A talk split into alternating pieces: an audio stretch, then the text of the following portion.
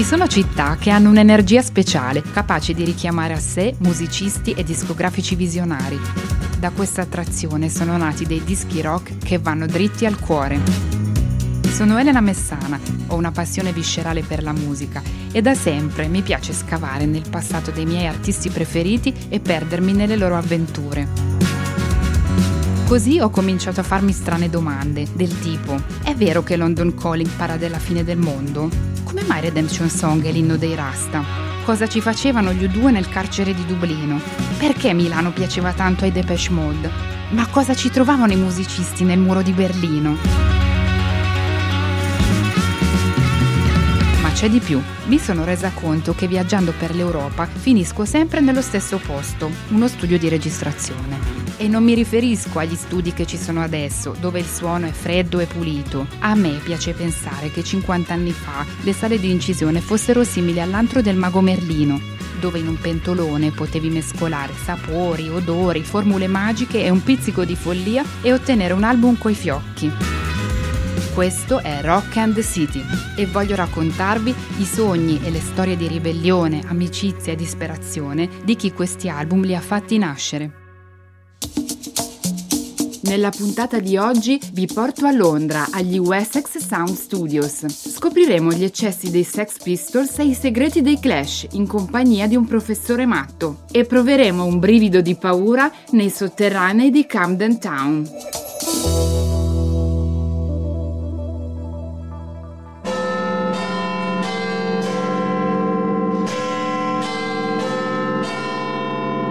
Per cominciare la puntata chiamerò di nuovo in aiuto un ragazzo degli anni 70 che da grande voleva fare la rockstar, ma non c'è mai riuscito. Vi ricordate di Neil McCormick? L'abbiamo conosciuto nell'episodio precedente quando si parlava dell'avvento dell'elettronica nello studio di Trevor Horn. Siamo nel 1977, in Irlanda. I mezzi di comunicazione disponibili sono molto arretrati, paragonabili a quelli dell'Italia degli anni 50. Sulla scena musicale stava succedendo qualcosa. Un nuovo movimento stava prendendo forma nel Regno Unito, appena percepibile oltre il canale d'Irlanda. Per coglierne i segnali dovevi avere quasi doti da sensitivo, dovevi avere fame di cose nuove. In pratica, dovevi essere un fanatico di musica, anglofilo, un adolescente neofita in piena crisi di identità esistenziale. In Irlanda non esisteva una radio di musica leggera, ma se stavi a Dublino, sulla costa orientale, di notte riuscivi a captare delle interferenze e a prendere su BBC Radio One il programma di John Peel, che trasmetteva dal Galles sulla sponda opposta del mare. Lui metteva canzoni di band i cui nomi sembravano invocazioni a qualche vecchia pazza divinità della musica. E fu così che in una notte meravigliosa, dalla mia radiolina di latta, uscì un suono che catturò la mia attenzione. I am an antichrist. I am an anarchist. Don't know what I want, but I know how to get it. I want to destroy the passer boy. Qualcosa era cambiato dentro di me. Questa, l'ho capito subito, era la mia musica, ancor prima di sapere che musica fosse. Col suo tipico stile sobrio, John Peel disse che avevamo appena ascoltato il primo singolo dei Sex Pistols, un gruppo all'avanguardia della scena punk rock. E fu così che a 15 anni scoprì di essere punk. Dovevo solo capire cosa fosse un punk.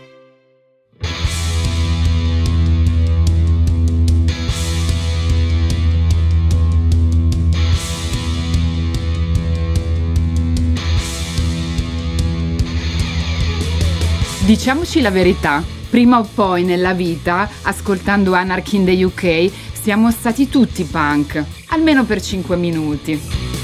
Si dice che i Sex Pistols siano stati un esperimento progettato a tavolino nel 1975 da Malcolm McLaren, manager tuttofare, e Vivienne Westwood, stilista d'assalto. Quando i Sex Pistols si esibiscono per la prima volta, si conoscono a malapena tra di loro e, cosa ancora più interessante, a malapena sanno suonare. Sono esplosivi, rudi, si vestono in modo sconclusionato e dichiarano apertamente la loro insofferenza per il sistema politico e sociale. Nel novembre del 1976 viene pubblicato il loro primo singolo, Anarchy in the UK, fatto di pochi accordi e un testo che è tutto un programma. Sono un anticristo, sono un anarchico, non so cosa voglio ma so come ottenerlo. Lo shock in Gran Bretagna è tale che la Amy decide di annullare il contratto con la band. Nel marzo del 77 entrano in studio per registrare un intero album. Nel frattempo anche la seconda casa discografica, la AM Records, scioglie il contratto. Il 28 ottobre 1977 subentra la terza etichetta discografica, la Virgin Records, e vede finalmente la luce il primo e unico album dei Sex Pistols, dall'eloquente titolo Never Mind the Bollocks, Here's the Sex Pistols. Traduzione: Sbattite nei co... o anche smettila di dire stro... E qui non poteva mancare la rubrica Tutti contro il rock. Nel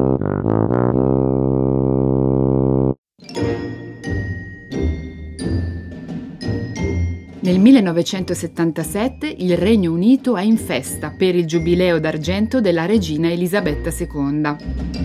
In pratica la sovrana celebra 25 anni di regno. Anche i Sex Pistols festeggiano a modo loro, pubblicando a fine maggio il loro secondo singolo, God Save the Queen.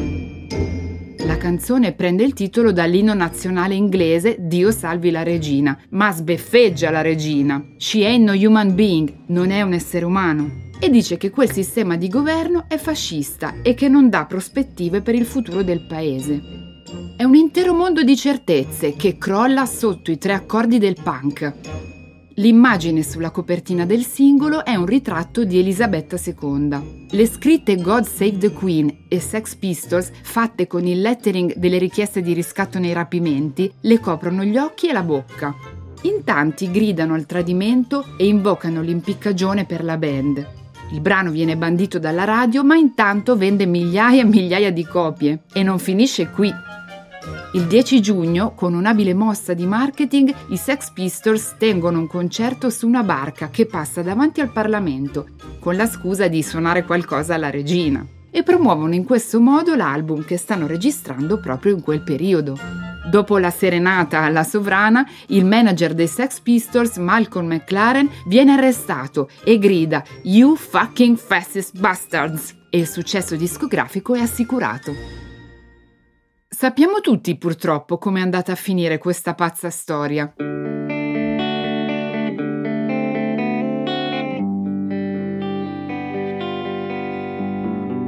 Il cantante John Lydon lascia la band all'inizio del 78. Un anno dopo, Sid Vicious, il bassista, muore di overdose. Fine del gruppo, fine della storia. Se i Sex Pistols erano musicalmente scarsi, politicamente qualunquisti e pestavano i piedi come bambini capricciosi, perché ve ne sto parlando? Primo, perché a me questo disco piace tantissimo, con i suoi riff di chitarra semplici e grandiosi e con quelle canzoni solari che vanno dritte al punto, facendosi beffe della monarchia britannica, della disoccupazione, di tutto e di tutti, e con John Lydon, il cantante, detto Johnny Rotten per i denti marci, che storpia le finali delle parole e accentua le R come fossero armi improprie. In studio, peraltro, c'è un produttore di tutto rispetto, Chris Thomas. Anche allo scopo di ovviare a qualche carenza degli artisti, mette in atto i trucchi del mestiere che aveva già adoperato con i Beatles, duplicazioni di tracce e sovraincisioni, con una tecnica che è stata ribattezzata Mono Deluxe. Secondo, perché senza i Sex Pistols il punk dei Ramones non sarebbe arrivato in Europa e quindi metà del mio podcast non sarebbe mai esistito. Insomma, da Nevermind the Bollocks bisogna passarci per forza, come si passa dal via al Monopoli. Terzo, perché la band ha registrato il suo album presso gli Wessex Sound Studios di Londra, dove poi i Clash hanno inciso il mitico London Calling. Indovinate un po'? Un'altra chiesa sconsacrata dall'acustica formidabile.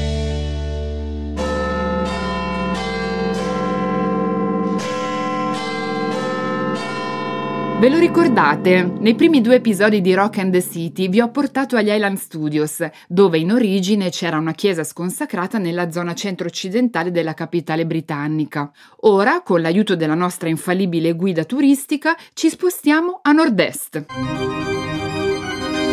Wessex Sound Studios, studio di registrazione situato nel quartiere londinese di Islington. Si tratta di un salone del 1881 adiacente alla chiesa di Sant'Agostino. È di gusto neogotico, con ampie finestre e soffitti altissimi. Era stato George Martin, il produttore dei Beatles, a intuire le potenzialità di questo spazio. L'aveva acquistato e convertito in sala d'incisione nel 1965. Dopo i mitici Abbey Road Studios, questo è considerato lo studio più longevo, meglio equipaggiato e più frequentato della Gran Bretagna. Ormai sapete come vanno queste cose. Nel 2003 la struttura è stata venduta a un gruppo immobiliare che l'ha trasformata nell'ennesimo complesso residenziale di lusso, la stessa sorte che era toccata agli Island Studios. La brochure dei Recording Studios, così sono stati ribattezzati questi appartamenti messi in vendita a prezzi stellari, ne illustra le meraviglie con questa frase. Questo studio di registrazione forse non farà di te una rock star, ma almeno ti farà vivere come una rock star. Ora, solo per voi che avete lo stomaco forte, qualche dettaglio di una vita da rockstar agli Wessex Sound Studios. Il cantante dei Sex Pistols ha vomitato sul pianoforte, un prezioso Bosendorfer che non si è mai più ripreso da quel tragico evento.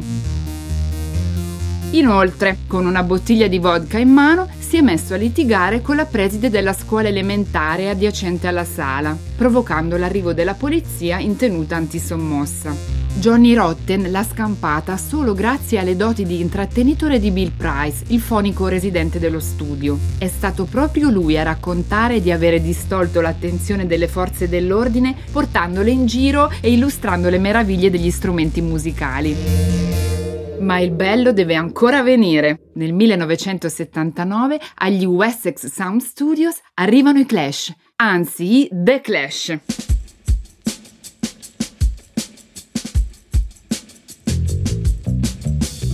Sono già un gruppo punk affermato con due album alle spalle. Hanno tutti origini proletarie, tranne il cantante Joe Strummer, che viene da una famiglia di diplomatici. Mescolano il punk con il reggae e funky, e a differenza dei Sex Pistols hanno idee chiare e progressiste e vogliono scuotere i giovani dalla crisi morale e materiale in cui versano, specialmente in Gran Bretagna. I Clash e la Londra decadente di fine anni 70 hanno un legame fortissimo non è solo una questione di immaginario, di farsi fotografare in posti desolati della città per realizzare le copertine degli album e poter dire noi siamo punk. I Clash quella vita desolata l'hanno vissuta veramente e pericolosamente insieme. All'inizio della carriera fanno le prove in un magazzino abbandonato di Camden Town, nord di Londra, soprannominato Rehearsal Rehearsals. Non saprei come tradurlo, so soltanto che rehearsal significa prova. Un posto umido, buio, decisamente poco accogliente. Un amico di Paul Simonon, il bassista dei Clash, ha un ricordo indelebile di quel sotterraneo. Paul una volta mi ha chiesto: Vuoi vedere una cosa veramente forte? E mi ha portato nel retro della sala prove. Al di là delle tende che avevano messo per attutire il riverbero, dopo una rampa di scale c'era una vecchia porta. Siamo riusciti ad aprirla e ci siamo ritrovati in una rete di gallerie dove era buio pesto. Sembrava proprio una prigione medievale. Ci ha preso una macabra eccitazione e sono tornato alla macchina per prendere una torcia per esplorare questo posto. I cunicoli sapevano di muffa, alcuni erano attraversati da rotaie, c'era acqua da tutte le parti. Alla fine Paul e io venivamo qua a giocare per ore a una specie di nascondino. Non riesco a esprimere il terrore che provavo correndo al buio, sentendomi in trappola, in uno stato di coscienza alterato. Ma cos'era questo luogo terrificante e attraente allo stesso tempo? Lo chiedo alla mia guida, perché mi è venuta voglia di andarci. Catacombe di Camden, deposito di proprietà delle ferrovie britanniche, costruito nel 1865. Qui c'erano le stalle dei 650 cavalli e poni utilizzati per trasportare le merci dai vagoni dei treni verso i magazzini sotterranei. è possibile seguire il loro percorso attraverso le griglie stradali in superficie, che erano l'unica fonte di luce per i poveri animali.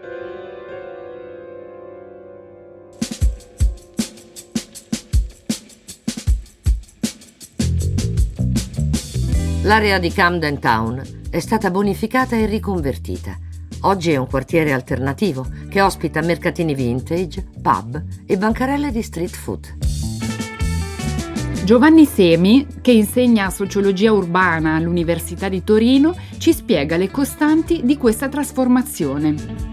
Anche a New York, Milano, Berlino, in tutte le città del mondo occidentale esistono strutture di questo tipo. In genere sono fabbriche dismesse, tunnel ferroviari, waterfront, che oggi dopo un'adeguata ristrutturazione sono diventati mercati alimentari, biblioteche, musei e aree residenziali di pregio. Sembra un paradosso, città diverse tra loro che pure cambiano in maniera identica. In realtà questo accade proprio perché come potenziali consumatori siamo molto meno originali di quanto crediamo e veniamo rassicurati dal vedere che anche sotto casa nostra c'è qualcosa che rimanda a Berlino o Manchester. È come in fondo se non ci fidassimo di noi stessi del poter essere davvero originali. Le città quindi raccontano molto di ciò che siamo ed aspiriamo ad essere, più simili agli altri che differenti. Dopo qualche anno, i Clash, in rotta col loro manager, lasciano i sotterranei di Camden Town e vanno a fare le prove in un altro locale poco rassicurante, i Vanilla Studios del quartiere di Pimlico. In pratica un garage riadattato, senza finestre e col soffitto basso. Ed è proprio qui che ogni giorno, dopo aver giocato a calcio fino allo sfinimento nel campetto di fronte, i quattro amici buttano giù le canzoni del nuovo album, utilizzando un metodo spartano. Due registratori porta studio a cassette a quattro tracce. Lo stesso sistema verrà utilizzato tre anni dopo da Bruce Springsteen per l'album Nebraska. Ma i risultati non sono soddisfacenti dal punto di vista tecnico e i Clash giungono a una conclusione. C'è solo una persona in grado di tirarli fuori dalle sabbie mobili in cui si sono cacciati.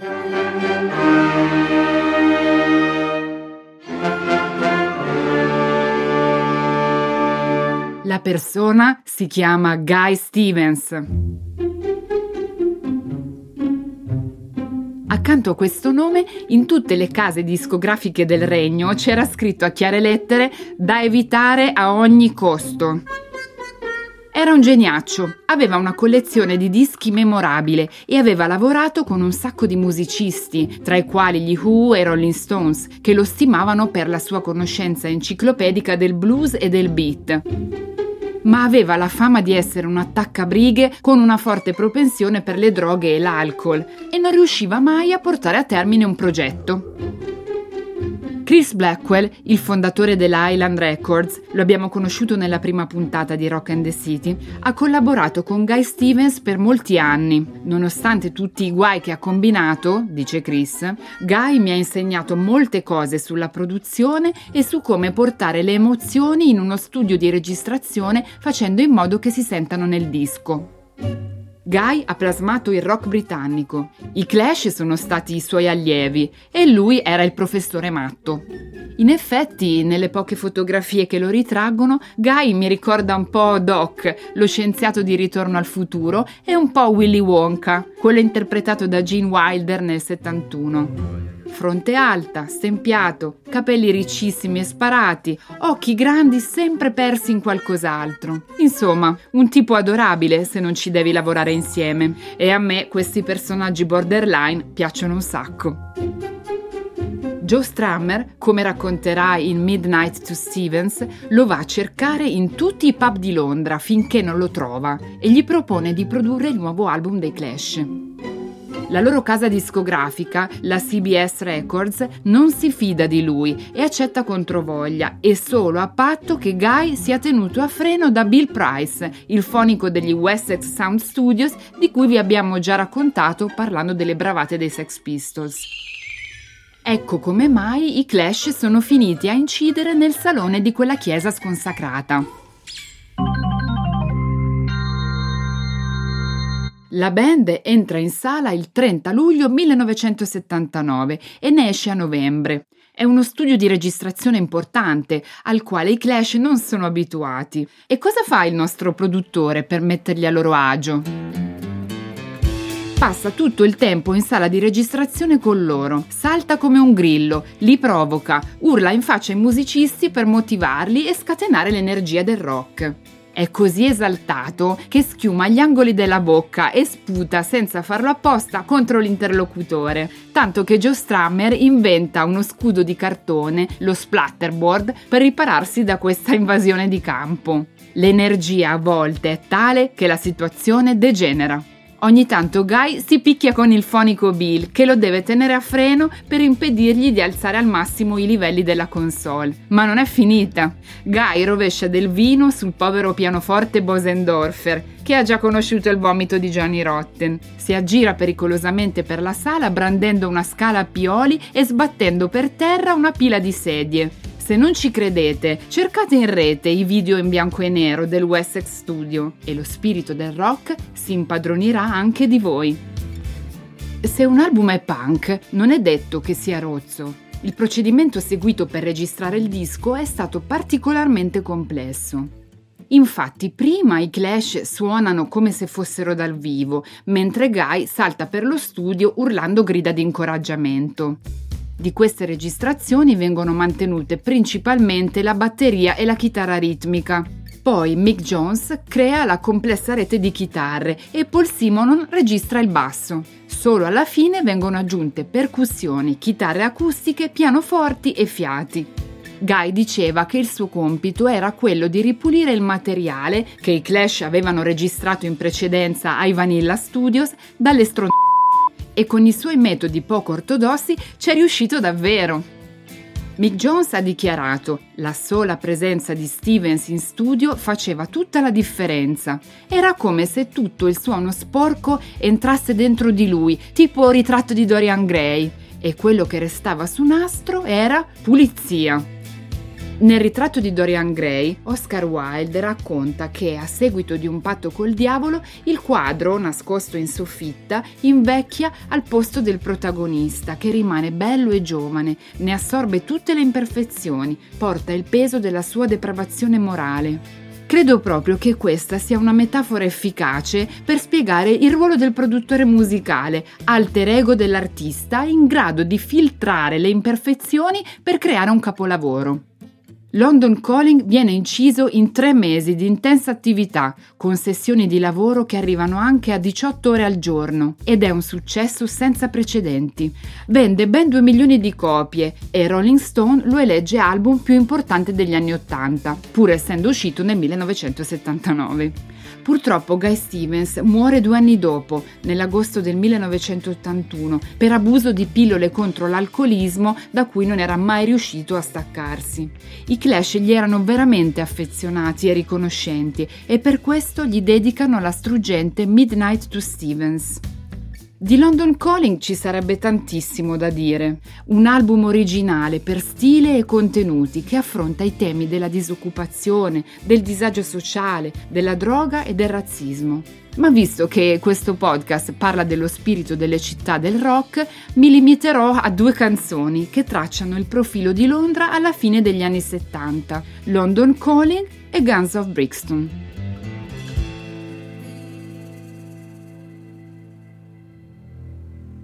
Faccio subito una premessa a scanso di equivoci.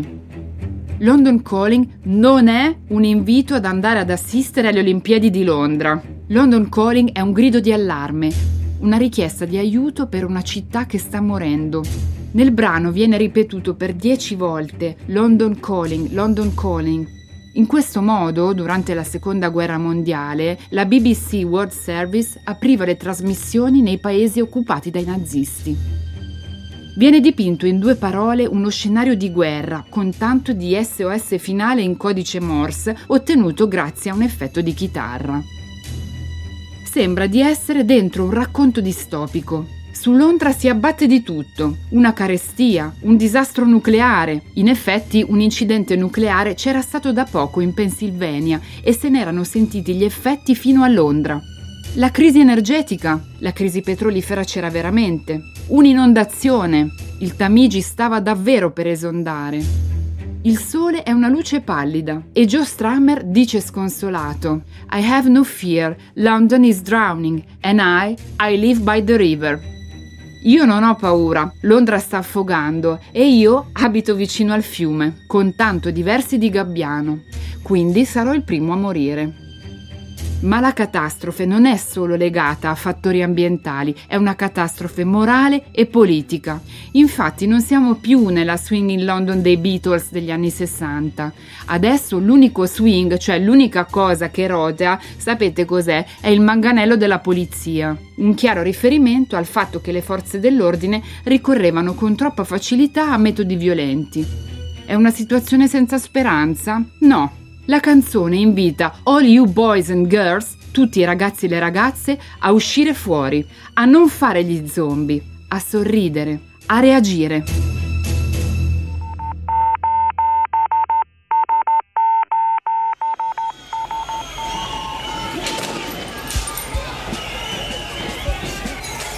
«11 aprile 1981 nel quartiere di Brixton, sud di Londra, si combatte una vera e propria battaglia tra abitanti e forze dell'ordine, che si conclude con 280 feriti tra i poliziotti, 45 tra i manifestanti, 100 automobili date alle fiamme e 82 arresti. Si calcola che 5.000 persone abbiano partecipato agli scontri. È il culmine delle tensioni razziali che da tempo interessavano la zona. Gli immigrati della comunità caraibica si sentono presi di mira dalla polizia, che si accanisce contro di loro in un periodo di grave povertà e disagio sociale, applicando lo stop and search contro le persone di colore. Ti sospetto e ti arresto perché forse commetterai un reato. Margaret Thatcher, diventata da poco primo ministro, col suo solito aplomb commenta i gravissimi disordini dicendo nulla giustifica ciò che è accaduto. Due anni prima di questi fatti, i Clash hanno scritto The Guns of Brixton, un brano squisitamente reggae con degli effetti sonori che ricordano degli spari. Il brano racconta i soprusi della polizia contro gli abitanti di colore del quartiere di Brixton. La stessa identica scena, ambientata però a Notting Hill, era stata già descritta qualche anno prima dalla band nella canzone White Riot.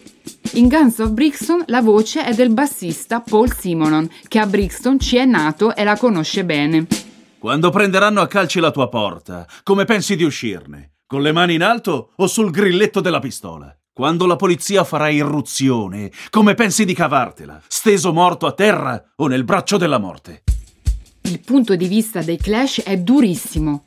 Quando vengono a perquisirti non hai scampo, o alzi le mani e ti fai uccidere, oppure reagisci sparando e finisci in carcere. Sono palpabili la tensione e la rabbia che culmineranno nella Brixton Riot. Tra l'altro mi ha molto colpito il fatto che in questa canzone venga citato il film The Harder They Come. Ve lo ricordate? È stato girato nel 72 nel ghetto di Kingston, in Giamaica, per raccontare la violenza dilagante nelle periferie urbane. Era la stessa violenza che colpirà anche gli immigrati dei Caraibi a Londra. Forse voi non conoscete i Clash o magari non vi piace la loro musica, ma senz'altro da qualche parte avete visto la copertina di London Calling. È una foto in bianco e nero, sfocata, scattata appena dietro il palco di un concerto. Sul pavimento si vede l'asta di un microfono, ci sono dei fili e soprattutto c'è un ragazzo che ha appena afferrato per il manico il suo strumento musicale e lo scaglia a terra con una violenza inaudita. Si tratta del bassista Paul Simonon, che ha compiuto quel gesto alla fine di un concerto a New York, finito male, come spesso succedeva in quegli anni. La fotografa Penny Smith ha immortalato quel momento che è diventato celebre. Sapevate che la scritta London Calling in caratteri cubitali rosa e verde è un omaggio a Elvis Presley? Nel primo album del re del rock che i Clash adorano, la scritta in copertina aveva gli stessi font, colore e disposizione, solo che Elvis è fotografato a testa alta mentre canta e suona la chitarra. Paul Simonon invece sta sfasciando il basso a terra in un atto di rabbia. Ho sempre considerato i Clash un gruppo genuino che credeva in quello che faceva e non si atteggiava. Perciò mi piace pensare che in quel gesto di rabbia spontaneo ci fosse davvero l'anima dei Clash, anche se oggi sono in tanti a spaccare gli strumenti pensando che questo basti a fare di loro delle rockstar.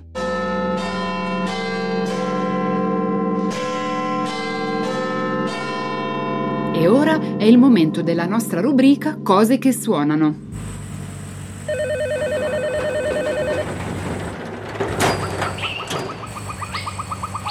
Spesso nei brani di cui vi parlo ci sono dei rumori più o meno evidenti. Quando si registrava un disco, all'inizio non c'erano gli effetti digitali. Se volevi un certo suono, te lo dovevi materialmente creare. In London Calling sono presenti numerosi effetti sonori, realizzati anche grazie all'eccentrico produttore Guy Stevens. Ad esempio, il grido di un gabbiano è stato aggiunto alle chitarre suonate al contrario. Così racconta il chitarrista Mick Jones. Facevamo cose folli, tipo strappare lentamente il velcro dalle sedie dello studio e registrare il rumore che faceva. Per le sovraincisioni andavamo sempre in bagno perché c'era un effetto eco. Percuotevamo le tubature. In realtà la rubrica Cose che suonano di questa puntata non finisce qui. Agli Wessex Sound Studios hanno suonato tra gli altri anche i Queen. A dire il vero, io non amo il loro stile da opera rock, ma ho fatto una scoperta su una loro canzone che me li ha resi più simpatici e la voglio raccontare anche a voi. Siamo nell'estate del 1977. I Queen vorrebbero comporre una canzone da stadio, una canzone a cappella capace di coinvolgere anche fisicamente il pubblico. Ma come si fa? Durante un concerto affollato c'è solo una cosa che i fan possono fare tutti assieme, battere a tempo i piedi e le mani. Così nasce l'idea di scrivere We Will Rock You. Ecco cosa ha raccontato Brian May, chitarrista dei Queen, nonché genio dell'astrofisica con dottorato sulla polvere stellare. Supponiamo che mille persone facciano questo rumore.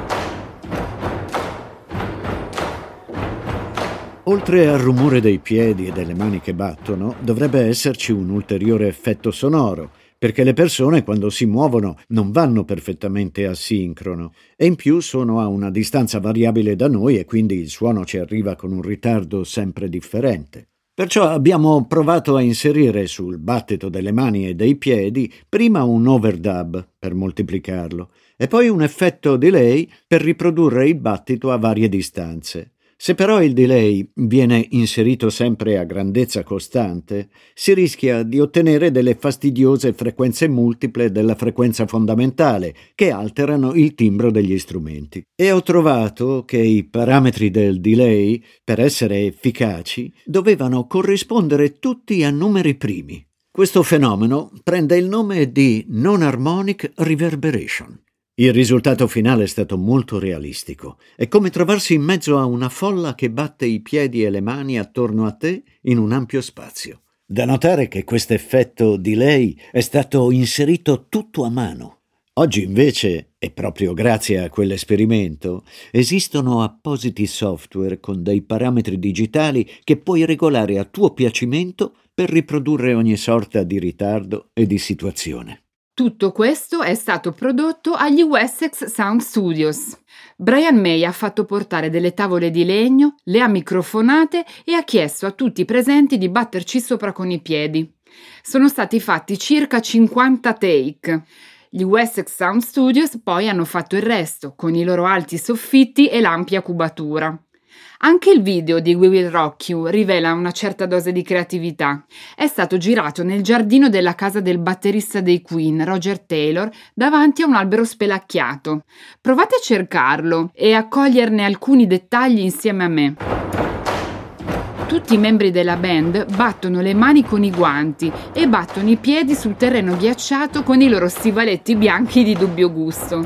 Vedendo come erano bardati, doveva fare un freddo cane, ma non potevano fare le riprese in casa perché l'acquisto dell'immobile non era ancora stato completato e non avevano il permesso di entrare.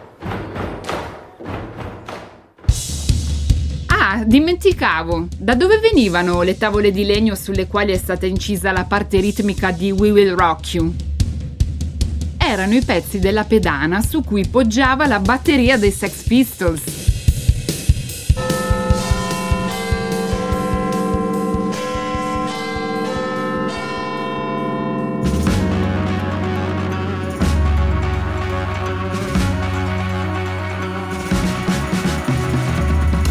Nella prossima puntata vi porterò a Dublino a visitare i Windmill Lane Studios. Voglio raccontarvi la storia di quattro adolescenti che volevano cambiare il volto della loro città e hanno finito per cambiare la storia del rock. Avete ascoltato Rock and City, un podcast scritto e raccontato da me, Elena Messana. Ringrazio per il suo intervento il professor Giovanni Semi. La voce italiana di Neil McCormick è di Francesco May e la citazione è tratta dal libro Killing Bono, Rizzoli Editore 2013. Sono intervenuti anche i doppiatori Andrea Oldani, Diego Baldoin, Francesco Rizzi e Mario Scarabelli. La mia guida turistica intergalattica è Monica Pariante. La mia voce è stata registrata negli studi di CAD, compagnia attori doppiatori, e il fonico è Simone Pavan. Fabrizio Rossi ha dato il suo supporto morale. La produzione è di Gabriele Beretta. La playlist di Rock and the City, con i brani di tutte le puntate, è disponibile su Spotify.